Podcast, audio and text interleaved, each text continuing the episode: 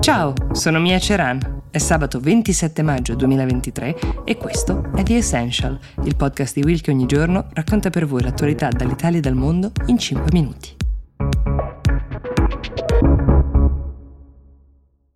Partiamo dalla domanda di Jimmy, che ci scrive per chiederci di fare un punto riguardante il Qatargate, quello scandalo che lo scorso dicembre aveva coinvolto diversi parlamentari e vari funzionari del Parlamento europeo con l'accusa di essere stati corrotti dai governi del Qatar, per l'appunto da cui il nome Qatargate, e del Marocco per, diciamo, perorare la causa di queste nazioni presso il Parlamento europeo e le istituzioni europee in generale, lavorando quindi per tutelare la loro immagine, magari per cercare di distogliere l'attenzione da vicende controverse che li riguardavano, il tutto con l'obiettivo di aiutare la reputazione di questi paesi, quindi i rapporti, soprattutto quelli commerciali, con l'Europa. Lo scandalo era scoppiato dopo che le autorità belghe avevano arrestato una delle vicepresidenti del Parlamento europeo, la greca Eva Kaili, e un ex parlamentare europeo italiano, poi diventato lobbista, Antonio Panzeri.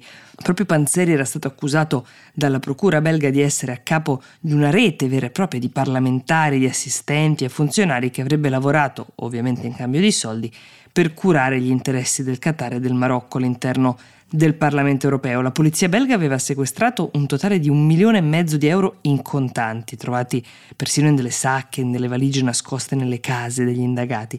Il caso, come prevedibile, aveva fatto sorgere tanti dubbi sulla trasparenza delle istituzioni europee. In molti a Bruxelles pensavano che a questi primi arresti ne sarebbero seguiti tanti altri, qualcuno parlava addirittura di una possibile tangentopoli europea, però non c'è stato alcun effetto valanga come si credeva. Nessun altro parlamentare o funzionario del Parlamento europeo è stato coinvolto e non è nemmeno emerso alcun tentativo da parte di altri paesi esterni all'Unione Europea di influenzare le istituzioni. I parlamentari coinvolti sono stati addirittura tutti scarcerati in attesa del processo, compresa Eva Kaili e Panzeri, che si trova agli arresti domiciliari dopo aver accettato di collaborare con le autorità. Non è ancora chiara la data dell'inizio del processo, però è probabile che coinciderà addirittura con la campagna elettorale per le elezioni del Parlamento europeo, ironia della sorte, e quindi stiamo parlando del prossimo uh, giugno, giugno duemilaventiquattro però. Intanto la cronaca ha spostato l'attenzione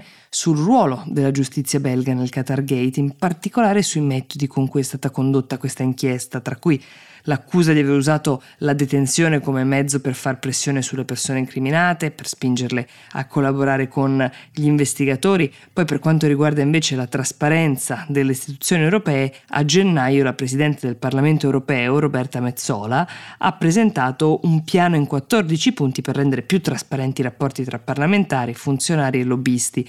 Però non è ancora chiaro né quando né come questo programma di trasparenza verrà messo in pratica. L'unica cosa chiara è che se ne sta occupando un gruppo di lavoro interno alla Commissione per gli affari costituzionali del Parlamento europeo. I lavori del gruppo però non sono pubblici e quindi sono quasi impossibili da seguire. Non esattamente quel che viene in mente se si parla di trasparenza.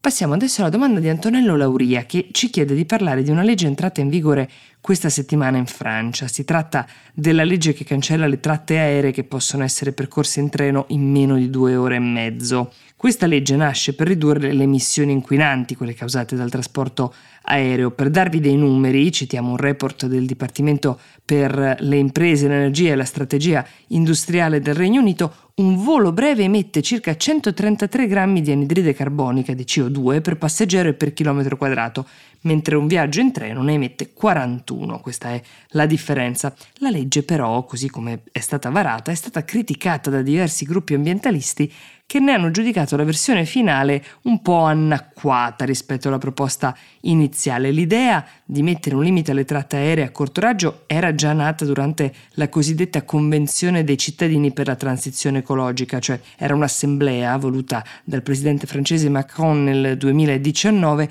per elaborare delle strategie di riduzione delle emissioni di gas climalteranti.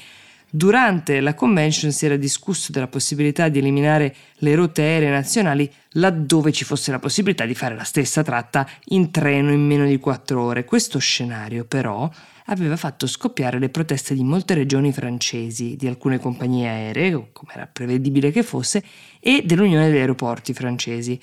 Quest'ultima aveva persino portato la questione all'attenzione della Commissione europea, sostenendo che questo divieto avrebbe danneggiato le norme sulla concorrenza. Su questo la Commissione si è pronunciata a favore della legge, ma i legislatori avevano dovuto comunque cedere alle pressioni e fare alcune modifiche alla proposta iniziale. Tra queste la riduzione della lunghezza del viaggio in treno da quattro a due ore e mezza.